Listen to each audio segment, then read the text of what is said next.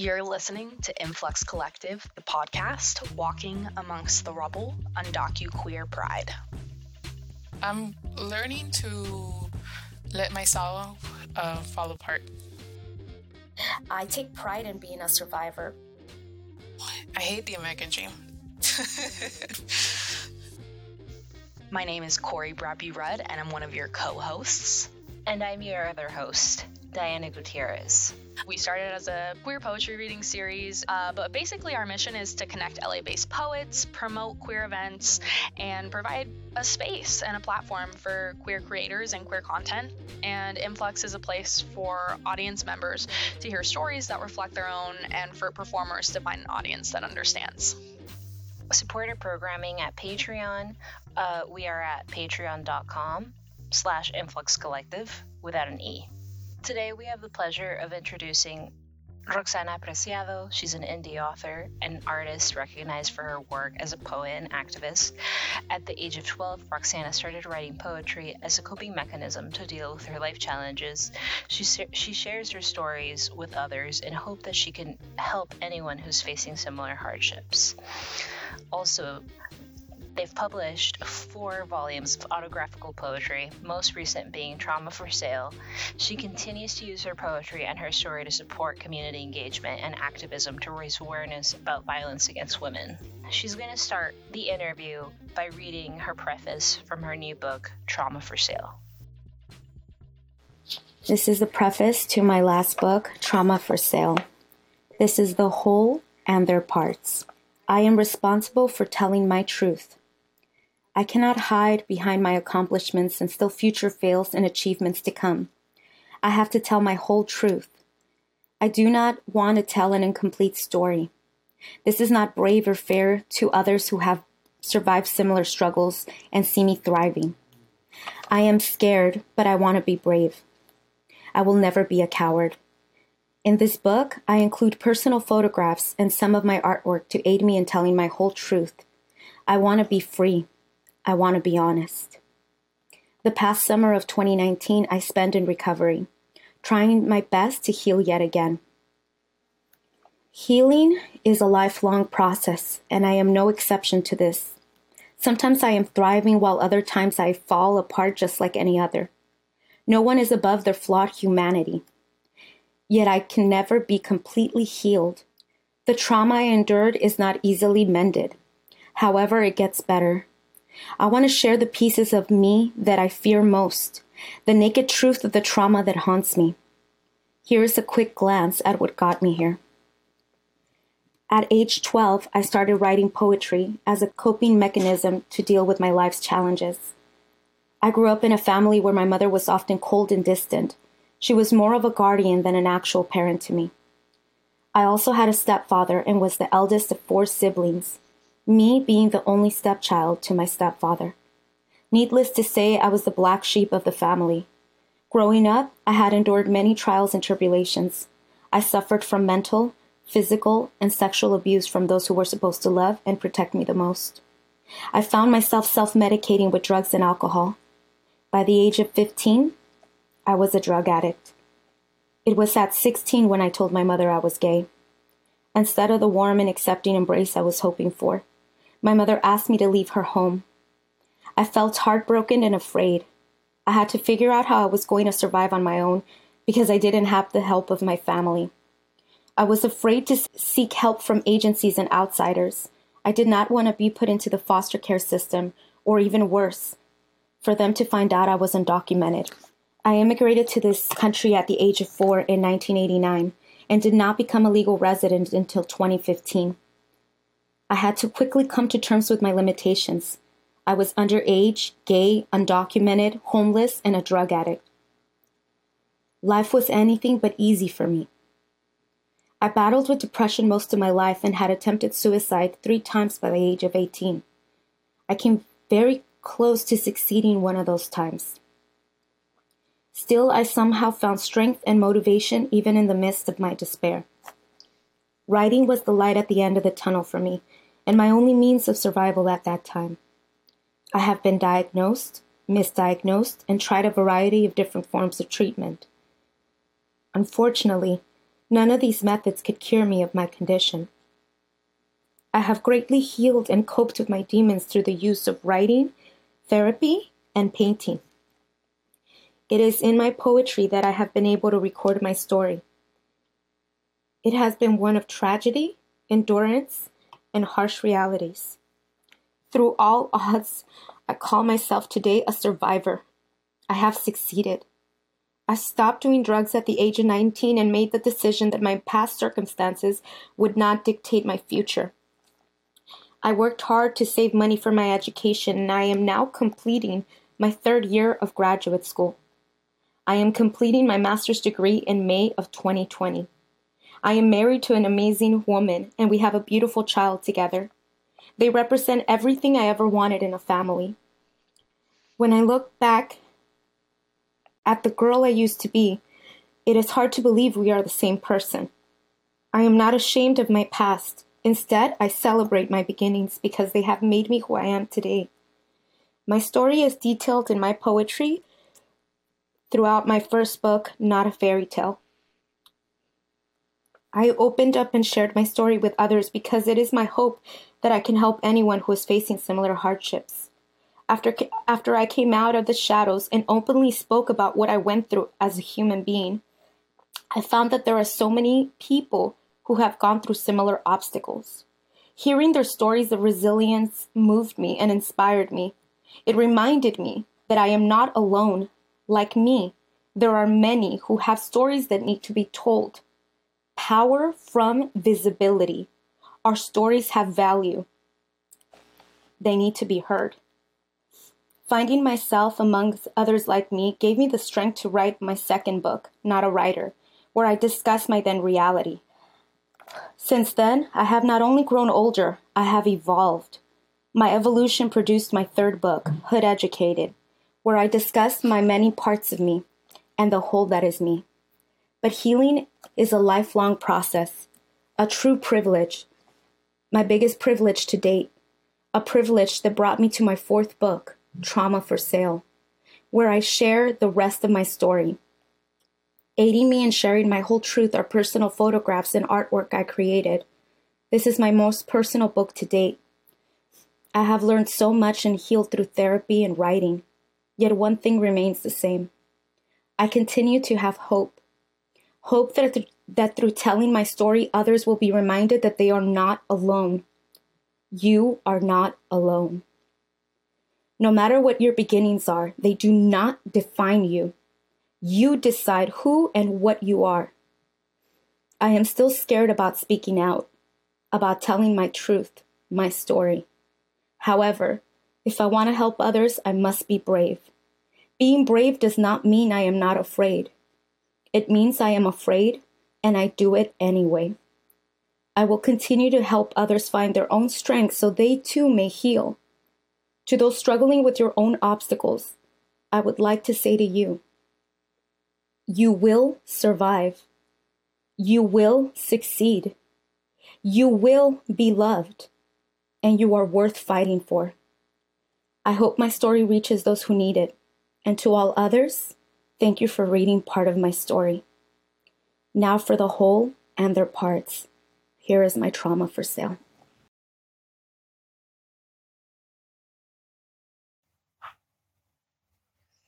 Thank you so much for sharing um, your preface. I, I personally read that preface and was just so astounded by the complexity of strength and vulnerability in your own story as an undocumented, formerly undocumented person myself.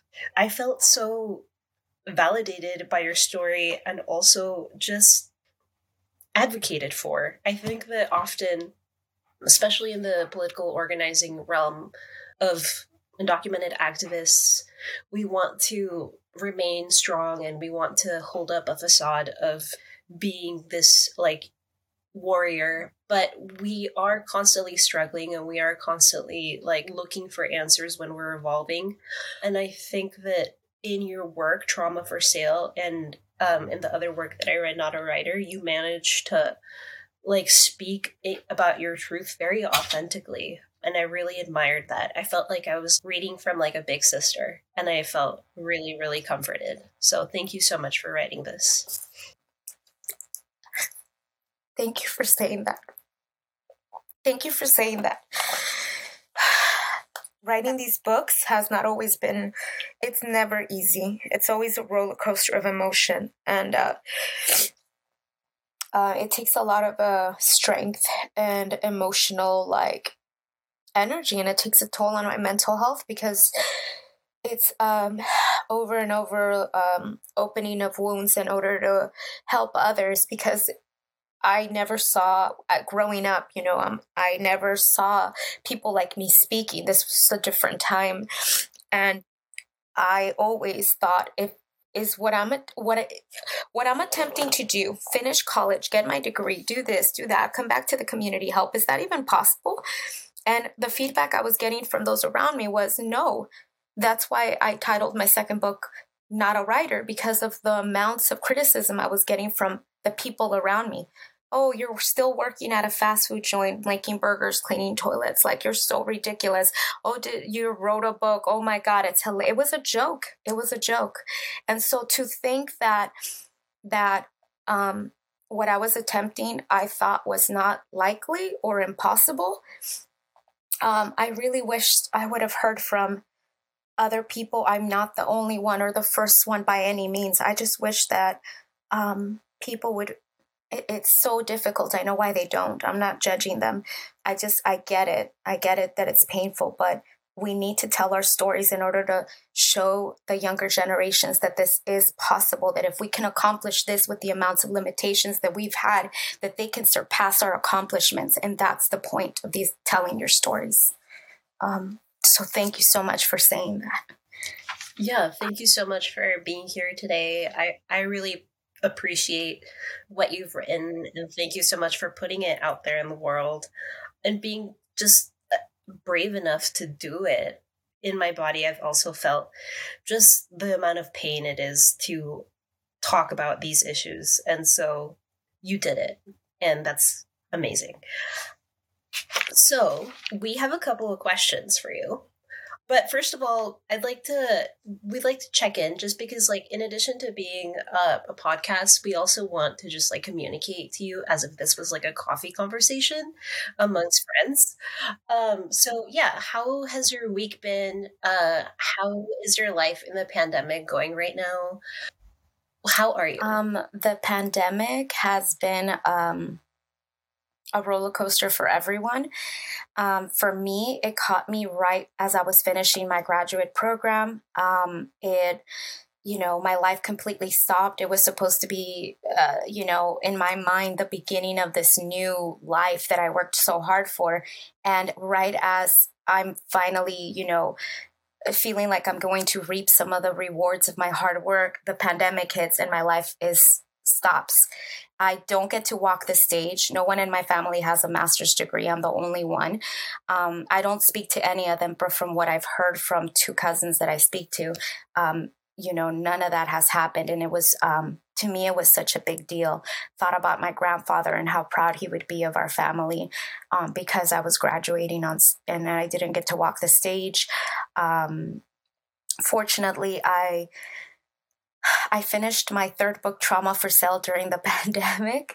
And um, I decided right then and there that I would be honest. Originally, Trauma for Sale was not supposed to be this revealing, but I, because things were so uncertain, I thought, well, I'm leaving an incomplete story. And that means that I'm not telling my whole truth. And in a way, that's, um, that's like, that's a lie. And I don't want to leave behind a lie even if if it looks shiny. So I wanted to be honest, and I just opened up about everything. And um, I'm proud of what I did. I'm proud of this book, and I I fear sometimes that I'm not done. Um, you know, encountering some of possible consequences from coming out as you know so much. If anybody like read this or looked it up you know my gender identity um, issues come out and um, my long-term uh, sexuality issues my body issues because I consider myself trans, part of the trans community. And um, it's just so much of it. Uh, my relationship, my marriage with my wife, I, I, we had many, many talks where we finally together decided that, okay, I would even open up about my marriage and everything. Um, it was just a lot. And I just thought, in case, as silly as it seems now that I'm at this point, I thought, in case I'm gone, what am I leaving behind? And um, I wanted to leave me, the truth. And that's what this book was about. So I finished this book and I got a job working for Casa de la Familia, which I love, love working there. It is, I've been working there since July, uh, late July 2020. I got hired straight out of school. Um, uh, Dr. Ana Nogales is my supervisor, and she's this tremendous Latina woman who's so wise, and not just because of her experience as a clinician, but just as a human being. I learned so much from her, and I'm so lucky to have a woman, uh, you know, unofficially mentoring me through all of this and advising me. And um, I just feel so lucky. And um, you know, the population we work with in Casa de la Familia, it's um, victims of violent crimes primarily. So domestic violence survivors, uh, rape survivors, child abuse, et cetera, et cetera, uh, human trafficking. So really tough subjects. Of course, we have other stuff, but really tough cases. And I love it. I feel like I'm finally working with the communities uh, is primarily Latinos. I'm, I feel like I'm finally working and doing work that's very meaningful, and it's exactly what I wanted to do. So I feel in disbelief because they pay me to do something that I would do for free. That's so great. Wow, your strength is very much like resonating and I, I imagine that this building of this just this person that you are at this moment at some points felt really tough because uh, I, I, think there was like a part in uh, one of your books that I read that e- even if you're afraid, you're doing stuff anyway. Like you jump into it anyway. And I really admired that. I'm wondering in when you like when you developed your voice, what was the the the road to finding your voice like for you? Um wow. Well, when I wrote Not a Fairy Tale, um, that was taken out of my childhood journals. And so as you read it, you will notice it's coming from the mind and lips of this severely, uh, you know, traumatized child who was living in a home where she was being sexually, verbally, and physically abused by by her stepfather and um, her mo- her you know my mother was just uh, verbally physically abusing me. But um you know that came from that time in my life. And it's it all in chronological order. And so i didn't really have to find my voice. It felt just um, sharing my story. Then um, not a writer, I started to go to therapy and I was working on some issues, and so much came out. And that's not a writer. So many issues came out. You see things just um, being so black and white, being so um, just hurting, anger, uh, almost like I was going through the grieving process of grieving my own trauma because healing is a privilege and I was too busy surviving, having two, three jobs, trying to get, trying to make sure I never become homeless again, having no family or friends to depend on. So I was busy just surviving. I didn't have time to sit back and reflect on what I had gone through. And that was not a writer for the first time thinking, oh, what why did that all happen to me why you know just questioning why and again grieving my past then hood educated i had um, began to heal and moved move forward and um, that was the beginning of who i am now and that's i think when i finally found my voice when when it felt like the whole hurricane all everything started to finally calm and settle on the floor and um I started to just heal and share my healing journey with others. And that's when I found my voice. And I'm constantly scared. Every time I write, I um I cry a lot. I can't sleep. I make extra appointments with my therapist. I it's like it's um it takes a toll emotionally, but I keep reminding myself how badly I wanted to hear somebody like me say that that I wasn't alone and that it was possible. So I just do it. And uh and it is like a compulsion. I don't stop until I'm finished and until it feels finished. Um it's almost like when I paint. Um sometimes I keep messing with something and um, redo it again and um, wet it and take off all the paint and do it again. And sometimes it's very simple and it feels done, and I never touch it again. And that's the same with my books. I finish when I feel that it's done. And this book is 334 pages. So 30, 334. It took me a while for me to feel like it was done. yeah. I really resonate with the compulsion and also with the way that healing is very nonlinear. And so there is no um order of there I, sometimes it feels like there's no light at the end of the tunnel, especially when you're in that grieving phase. Personally speaking, like I haven't seen my brother for almost 20 years now, ever since we migrated from Peru. And I you know, within those 20 years now, I'm, I mean, now I'm a resident, but within those 20 years, sometimes it felt like time would not like move forward. But yeah, that that drive that you have to hear someone that wants to help and just like you were searching that and you wanting to provide that to um, someone who isn't documented any younger that's really fascinating and really admirable. But yeah, it's it's it's a process. Um, I'd also like to highlight to the audience members that healing is very nonlinear. I, I could have a follow up question to that, I think. I, I'm curious because, based on this, and something I've heard you say before was improvement and never perfection, I really was drawn to that statement. And I know you've talked a little bit about that again today. But yeah, I just kind of wanted to hear a little bit more about what that meant, what that means to you. That's, thank you for asking me that. That's something that um, is very important to me um, I feel and I and I tell my clients the same thing. The goal is improvement. The the goal is to be better, but never perfect because perfection does not exist and you are setting yourself up for failure. That's the first part. Number 2, with someone like me, this isn't in relation to my clients, this is specific to me.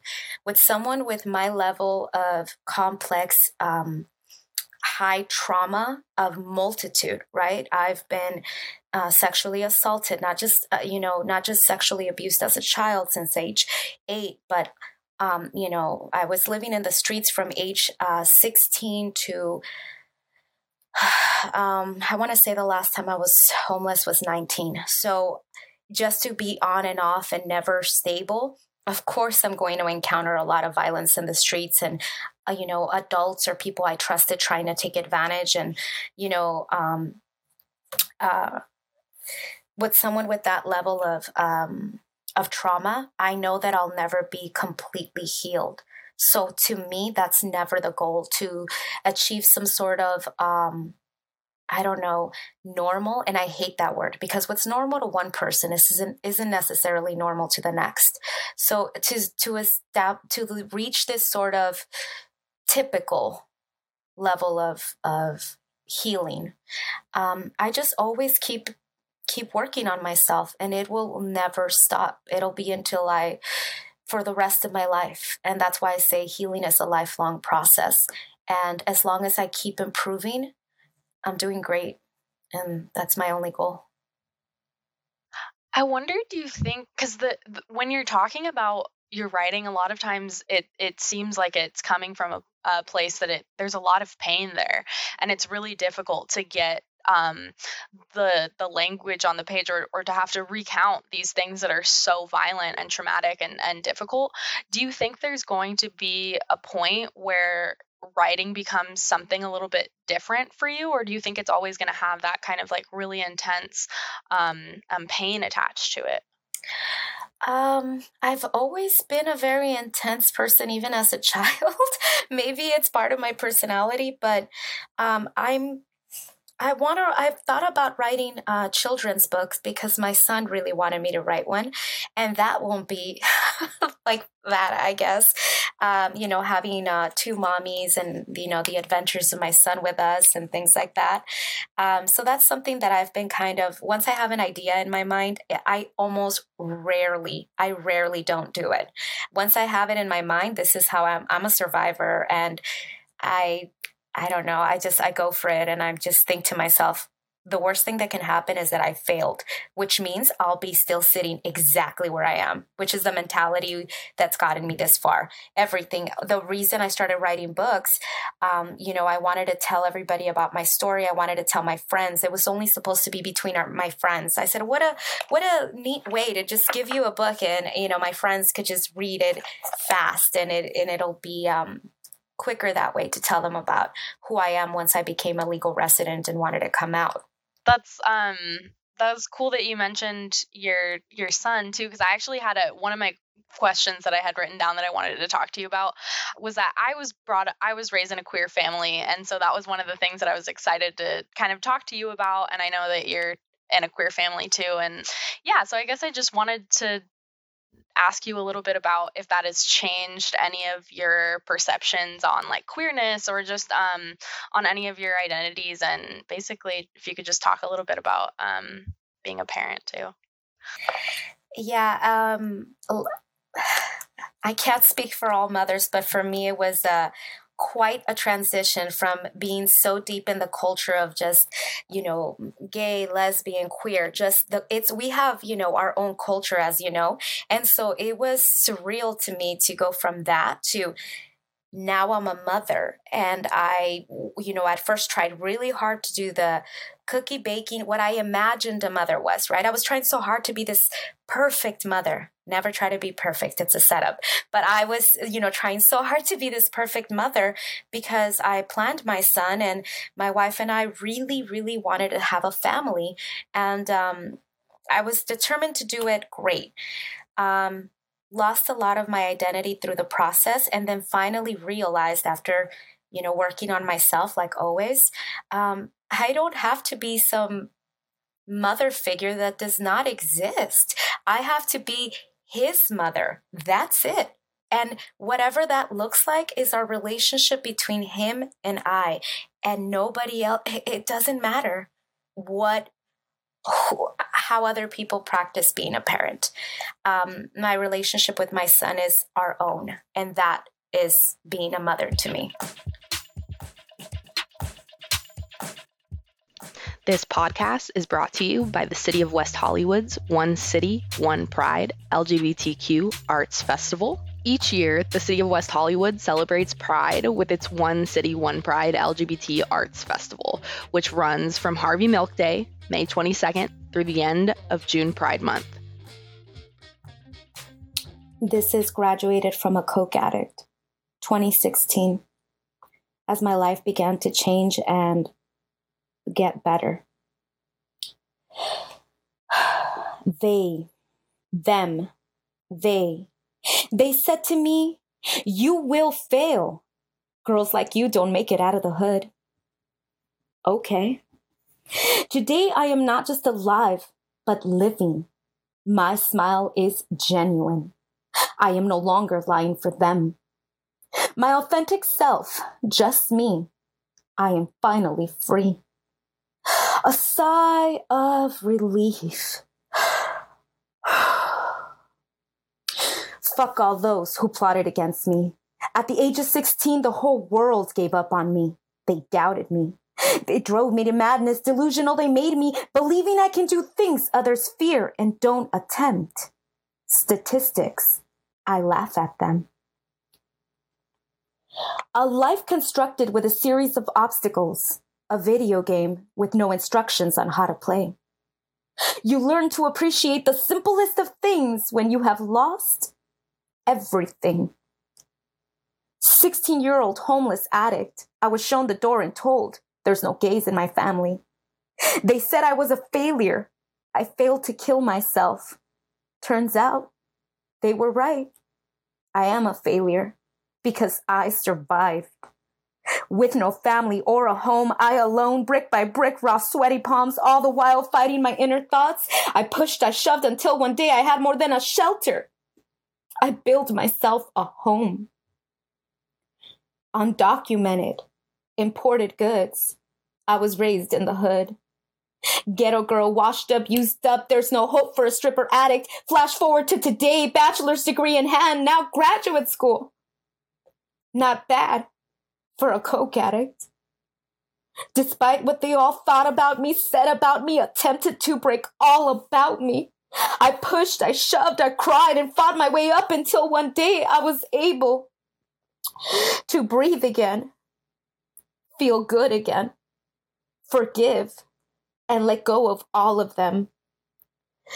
Because today, I no longer have to survive. Today, I am healed. I am whole. No more secrets. Naked tongue, I can finally speak to them, say to them, Thank you for doubting me. Your doubt fueled me. I am thriving. You underestimated me. You were all so fucking wrong about me. You've been listening to Influx Collectiv, the podcast.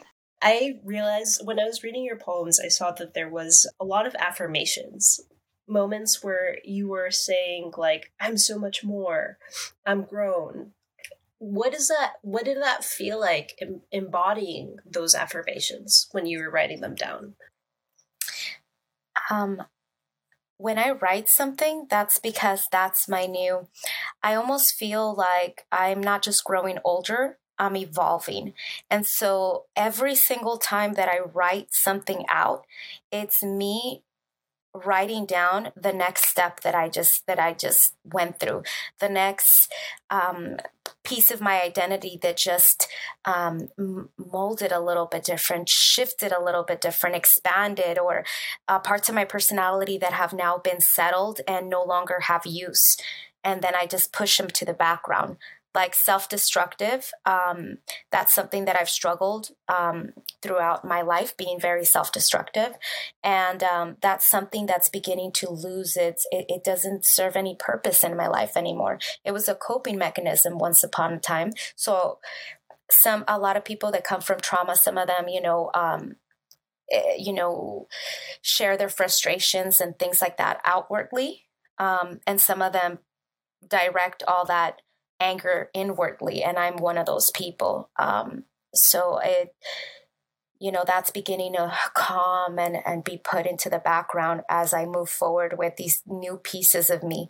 And sometimes i sit here and as i'm writing uh, these pieces like the positive affirmations I feel it. It feels so good and it feels so natural like like I just found the perfect cozy sweater and it fits me and it's mine. That's how that feels. And it really does feel like that because that is me. I'm just not like that all the time. Sometimes I'm like this. Like today is one of those you caught me on a very calm day. yeah. Yeah, I personally go through those as well. Just like some days it's like, oh, I need to run a marathon. Then some days it's like, okay, I could sit down and have some tea. And especially, did you feel like when you were healing or, or when you are healing, do you feel because I question like, okay, when I'm healing, do I is it bad that I'm stopping being so intense? Or do you just like embrace the calmness? Oh, absolutely. Oh, absolutely. And if uh, Diana, you mentioned, you know, you have your own um, struggles in your life. Um, when you're used to so much chaos all around you, that's your normal state. You're used to constantly being on on on guard, survival mode, and um, always just aware and um, hyper aware. So when my life started becoming so beautiful because it is quite beautiful now. I'm so lucky. Um, it was uncomfortable it gave me even more anxiety. I always joked with, with my wife and told her, I'd rather have someone break right in front of me with their car or come running towards me and I can see they have like a knife in their hand. That produces less anxiety than me sitting in my, my living room looking at you and my son and thinking, oh my gosh, my life is so beautiful. That caused me so much anxiety. I was uncomfortable. I felt I kept waiting for the bad thing to happen. So that took a lot of work with my therapist. And now I let it feel good. And what I mean by that is, um, when I'm uh, sitting there and I'm thinking about how beautiful my life is, I make it specific in my mind.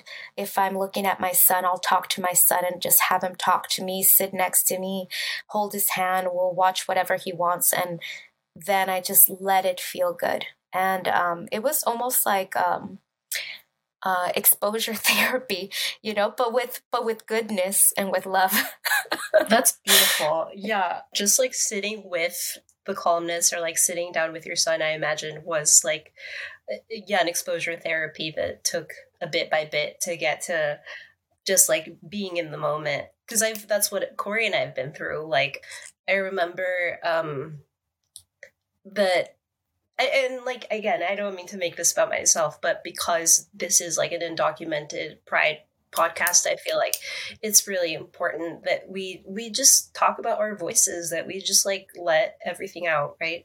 Yeah so cori and i have definitely been through those like discomforts where I've been really anxious. The fact that we were just like watching movies nonstop on a weekend and like DACA wasn't ending or things like that. Cause like DACA is like a novella. Sometimes it ends, sometimes it restarts. And eh, right now it's in its own, own other phase.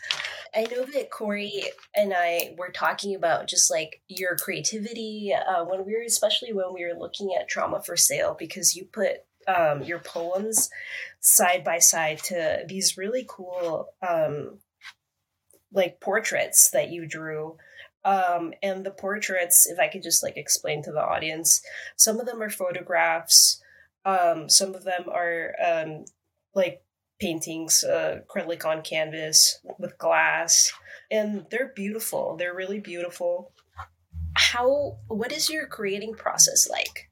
Like did you imagine putting these poems next to portraits? Well, I never.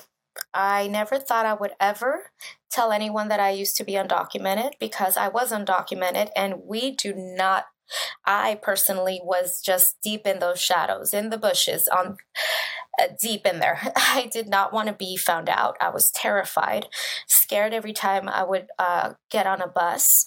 That when I would see the sheriff's check for for tickets that was so so frightening to me every single time just because I didn't know and I was scared. Every time I went to work, I was scared. Every time I was at home, walking back home, I was scared. Um, and with my paintings, um, they were never meant to be seen. My poetry was never meant to be read. So not a not a fairy tale and all of my paintings, they were never meant to be shared. Uh, so I wrote honestly and I wrote, you know, my what I what I was going through. And um some of the paintings that I included, like some of the ones that have glass, um, because um, if I was, for example, drinking that day, um, you know, again, I had a lot of trauma and I would just try to take it out of me because it was so, so painful and overwhelming. I couldn't carry it. It would cause anxiety to a, a point of a panic attack where I couldn't, the, it just felt so intensely, um, my, the hurt. And I'm able to talk about it now. And even with, uh, you know, cracked voice or even while crying, but I can at least talk about it when before there was no way I would talk about it. Um, and some of these paintings were painted like that, uh, like the one, the one where um, is in page on page four. That's uh, 84 2013 um, that glass from the bottom is from a bottle that I was drinking that day um, I was drinking alcohol and I kept thinking I'll never be anything. I'm a Jane Doe. I'm undocumented. I don't have any parents. I don't have anybody. If I die, no one will know who I am. So I kept you know, thinking about these things, and the year 84 is the year I was born.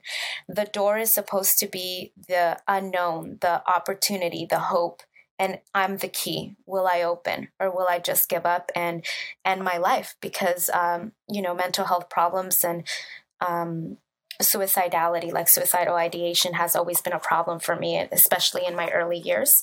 Uh, not anymore now because I have a recovery program, you know, my therapist and support groups and such. But back then, I had no no help and so that's what that painting is me contemplating is life worth living when i have no one and nothing um so again these paintings were never meant to be shared uh there's a lot of paintings um, that that have deep meaning. Uh, the one that's in page 210, um, that one's really, really intense. Um, I'll spare the people um, the details on that, but that's when I was in a very, very dark space. Um, and that one, um, again, that wasn't meant to be shared with anybody. Um, and I just, this point of this book was to leave the truth behind, which is I struggle I'm not the exception. I can keep thriving and succeeding and don't be fooled by, you know, little certificates or little trophies that I get or my titles may change and don't be, tr- you know, don't be deceived by that. I'm still a survivor. Um, I'm still a person who encountered a lot of trauma, even just from being undocumented and having to be silent uh, when bosses would, you know, um, if you don't sleep with me, I'll fire you. If you don't work, uh, you know, 10 hours without any lunch, anything for less than minimum wage, I'll fire you. Um, you know, there's so much. I can't even. Uh, I can't even begin to explain the amounts of things, and I'm not the only one. I'm just speaking a little bit about it. Um, so yeah, that's what the, all those paintings are. So I, I don't know how else to say it. None of them were meant to be seen. because the work was intended to it sounds like to really be something to express what you were going through how did you get to the point where you felt like you were able to share something so personal and vulnerable with the rest of the world because i thought i might die like some people, you know how everybody, I mean, obviously I'm an anxious person. The pandemic hit and I thought, oh my gosh, what am I leaving behind, right? Um, among other worries, of course, I don't want to get into them. They're more personal, like such as family, etc., what happens to them. But just when it came to my work, just my work, I thought to myself, wow, if I die, I'm going to die um, like not completely genuine. I kept some things to myself and I said, I, I'll, I'll say this part, but when I'm ready. And I, I felt like the choice was being taken away from me. You know, I, I, even though I wasn't 100% ready, I thought I might never get the opportunity. And that's why I put everything in there. Um, I did get sick uh, in November. I'm still having complications on my chest and, um, you know, you know, I have asthma and, and scar, uh, other complications with my respiratory system as a result of having COVID um, back in December 2020. But I made it through and I get the opportunity to live. So this is not a complaint. It is um, very much an opportunity to live even with treatment. So um, I don't feel sorry for me at all. I feel very lucky. Um, but yeah, that's what that was. I thought, what if I die? So I was rushed and had no choice. I just thought what that my only choice was will you leave it incomplete and and to me felt like a liar or will I tell my whole truth? Here here it is. You might and I thought maybe I'll lose my career with this. Maybe it'll be too much and they'll think that as a mental health professional maybe I shouldn't be sharing too much. These are all risks that I took. But I feel that uh, younger generations and I'm so grateful to them. They've they've really taken um, there's I mean, I really admire that of the young people, um, the 20s, the teenagers. They're so open minded and willing to learn and questioning things that are so outdated and ridiculous that all of us have known are outdated and ridiculous. but they questioned it. And it's so beautiful to witness. I'm so proud of the younger generations for doing that. And I'm so grateful because I benefit. I get to be free as well. Yeah. Yes, Gen Z is definitely. I, I did not imagine. Now, this is like a side note, but I joined TikTok and on TikTok it's such a like community of people that because Cori's little brother is a TikToker and they're just like they're they're so informed about the LGBTQ community and all of the language in order to like heal and all, all of the language to just like affirm themselves and their beliefs. And I'm just like, where was this when I was younger? But other than like thinking that i'm just so proud that they have this language in this community. So yes thinking about the the legacy that you're leaving behind and also like speaking for those voices and how they elevate you it's it's a it's like a symbiotic process. I'm telling you, my son knows so much, and uh, he's even aware of his, you know, the benefits of his as far as I know, his male uh, gender and and really his sex. Um, the benefits that it comes and he tells me mom things are not fair for you and other mom and um, when i grow up i'm going to have more power because we read to him and we do all you know he comes to he used to come to you know rallies and things like that with us. So he's very much aware we have open dialogue and conversation of course age appropriate. But he told me i i have more power because i'm a man. Um, i will help you. And i said okay. So it's it's just wonderful. Like i said i'm very proud of him. And he's wow that's so great. Wow and you said he's um like below the age of 10? Yes, he's nine years old. Um, there's no pictures of him. Yeah, he's nine. He's been questioning. He got in trouble in kindergarten I will not say what school and I will not say what teacher, but he got in trouble. I think it was kinder or first. I don't remember which one, but I, I, I was, I remember that was one of my proud moments with him. One of my first proud moments in school. Um, he talked about Christopher Columbus Day. They were talking about that, and he said, "I'm not going to um, draw or write about that. That man was mean. He had he enslaved uh, the in, the indigenous people." And so he's saying all this, and I had a meeting with you know, I, I had a meeting I had to talk about. I was like, oh my gosh. And it has not stopped, and I will leave it at that. But I don't punish him. I am proud of him. I just tell him, don't disrespect anybody. And um, I don't. I'm so proud of him. You've been listening to Influx Collectiv, the podcast. The reason that we thought of the title, um, that we thought of the title of Walking Amongst the Rubble is because as undocumented poets, something that felt really unanimous was walking within the fire, walking in all of the the tough situations that come at you. So I'm wondering, what does the title mean to you? What does walking amongst the rubble mean to you? Watching my community fall and burn with so many issues and plagues like you know the drug epidemic and violence and just abuse um, living in a country that might not be um, that is not welcoming sometimes um, having to exist and and their and then be stripped of dignity. And i say they because and us really because that's how it felt um, you know to be treated less than um, you know, stripped of your dignity. Uh, when I was cleaning restrooms, it was never more apparent. Um, people looking down on me, people talking to me a certain way, uh, making certain comments. Um, you know, a lady dropped, I was in the middle of cleaning the bathroom and she said, Can you get out and do this later? I need to use the restroom, get out.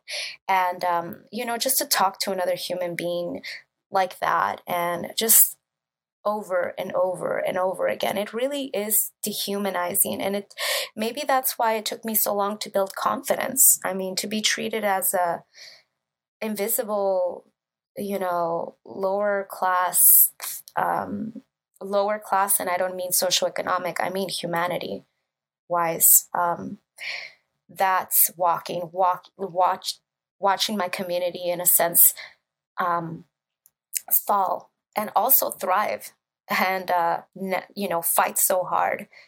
Um, and that's walking amongst it. Now i i'm coming back and i'm still in it because i'm helping i feel like i'm, I'm helping people build little ladders and get out. And then in turn they help me build more ladders. And i always tell people when they say thank you thank you. I promise you that i'll do this or that. I always tell them you owe me nothing just make sure that you look back and pull somebody else out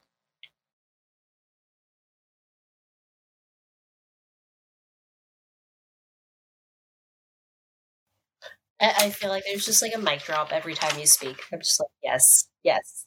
Let this let this light shine. Let this light shine. Like like as we're like talking and this is a podcast, I'm like, how do I put visual like effects on this? Because like uh, there's so many things that I feel like are so necessary to hear as like uh, an undocumented person, and and now that we're older, we like especially like through your book, I'm seeing that you have come to see the other side, but there is still people that are going through like the the ongoing question of will i be able to go to college? Will i be able to to go to work and such. And I think this book is, these books are so, so, so critical for those undocumented kids and teenagers that are wanting to understand their position in this country.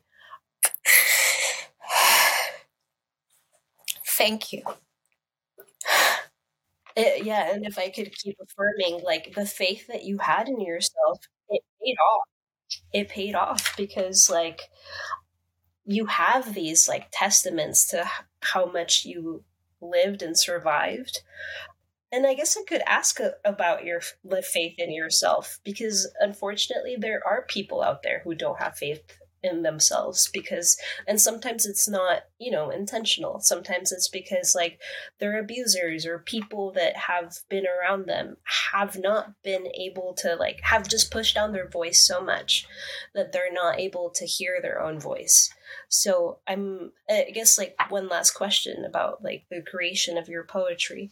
What would you say to those people? What would you say to people that are having a hard time affirming their own voice um, I wrote that message in the end of my book because it is important and it is something that I try to say over and over again. And um, it's to those struggling with your own obstacles, I would like to say to you, you will survive. You will succeed. You will be loved, and you are worth fighting for. And those words are so powerful to me because it was like I was talking to my past self when I wrote it. That's where my mind was at. You will survive. The things I would constantly tell myself just get up, just survive, just look forward, just keep walking. And though you have no reason to think this is going to happen, you're undocumented. You could have that degree, but you can't work it. You won't have anything. Just keep moving forward. You will succeed though at the moment it sounded delusional to me. You will be loved.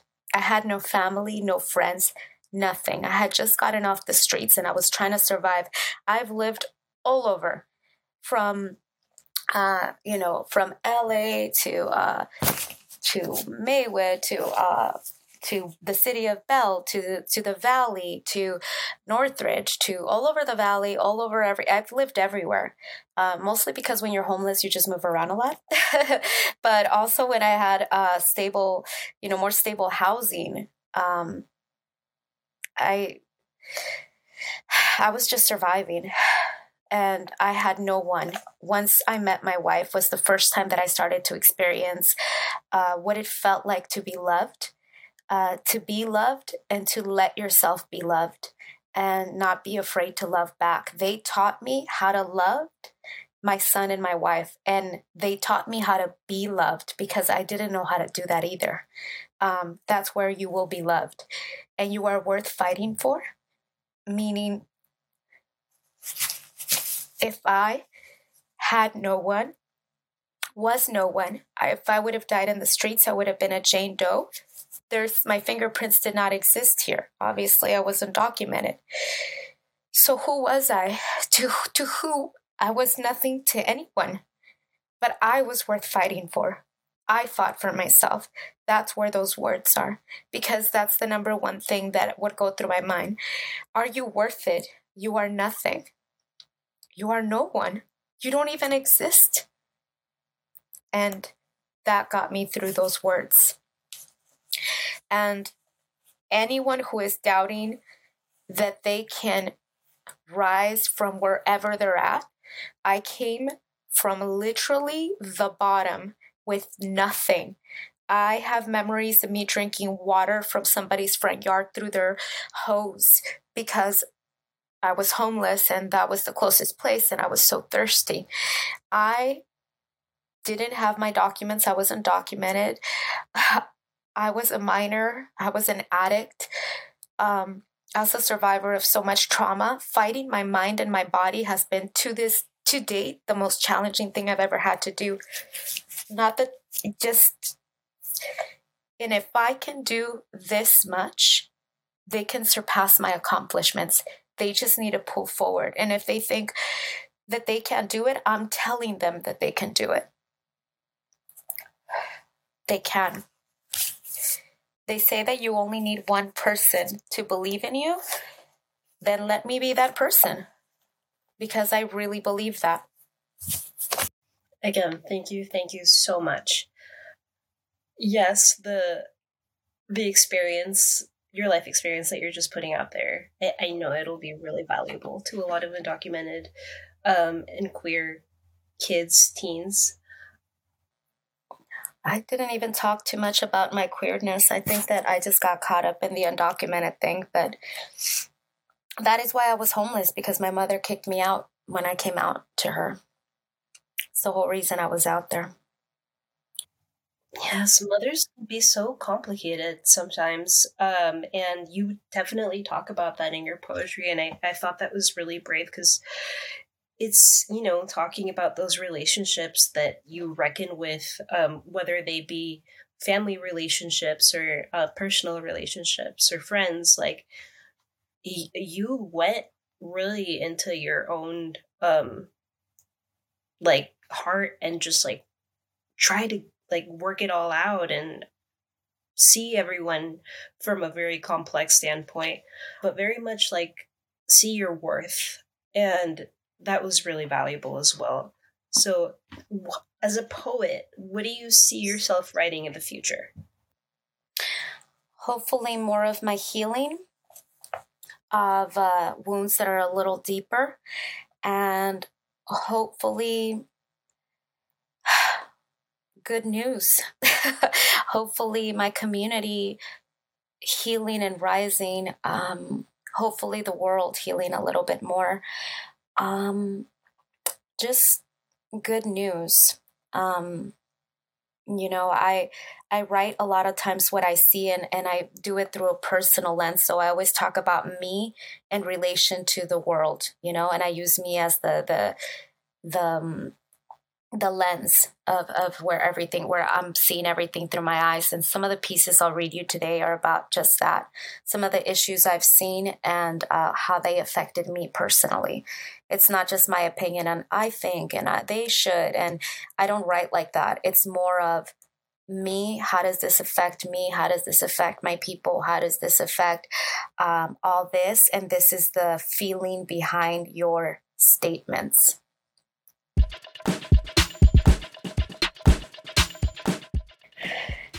Childhood Arrival 2019. Hiding for so many years made a liar out of me. Lies out of necessity. Terrified that someone might notice me. Four year old immigrant, I did not choose this. They chose for me. Upon arrival, a new fear was born nightmares of being ripped away from yet another home. In time, I did not dream in Spanish anymore. My language, a tongue twisted mix of hood Spanish and school English. Messed up language. Little gay girl who feels like a boy. As if I needed another reason to question the very essence of my soul. As if I needed another identity crisis at six years old. After so much hurt and struggle, I am not hiding anymore. I am not a liar. Truth pours out of me verbally, lyrically, my poetry. Stories from the lips of an immigrant. I am one of millions. Truth from the shadows. Not a criminal, childhood arrival. Are stories of survival. Yes. Yeah, I feel empowered as fuck. Your faith to just like put out there all of what you feel and all of its complexity is so great. Like it's so I just feel like um yeah, you have so much power and like so much light that you have to share. So thank you, thank you, thank you, thank you. Um from the bottom of my heart, really. I really appreciate this book. Thank you so much. It was wow, hearing you read these poems too, it was it brought a whole another layer that was just it, was beautiful. Thank you for sharing your work with us. Absolutely. Thank you both for having me here and um, allowing me the opportunity to not just not just share my story, but share my truth and live my life um, genuinely. That feels really good, and I will never be a prisoner again. And last but not least, I, I wanted to see if um just I could ask you just like a question basically to to promo yourself. Um so uh, can can basically can you tell us where uh, folks can can find you, where they can buy your work, how how can um, readers support you? Um, you can find all my work on Amazon if you just Google my name, Roxana Preciado. Um, you can also just uh, go to my main website, roxanapreciadoauthor.com. Um, so just my name, author.com. Um, there I have more of the work that I do. If to those listening, if you cannot afford my book, um, you send me a message and I will send you the digital copy for free of whichever book that you'd like. Um, this isn't my job. My job is mental health, and that is how I pay my bills. These books are meant as a tool uh, to facilitate um, me helping my community and others like me. Um, so if you want them, you can have them. So thank you all for helping me. Thank you for listening to Influx Collectiv, the podcast, walking amongst the rubble, undocuqueer pride. To get updates on our upcoming episodes, you can follow us on Instagram, Facebook, or join our email list at influxcollectiv.org.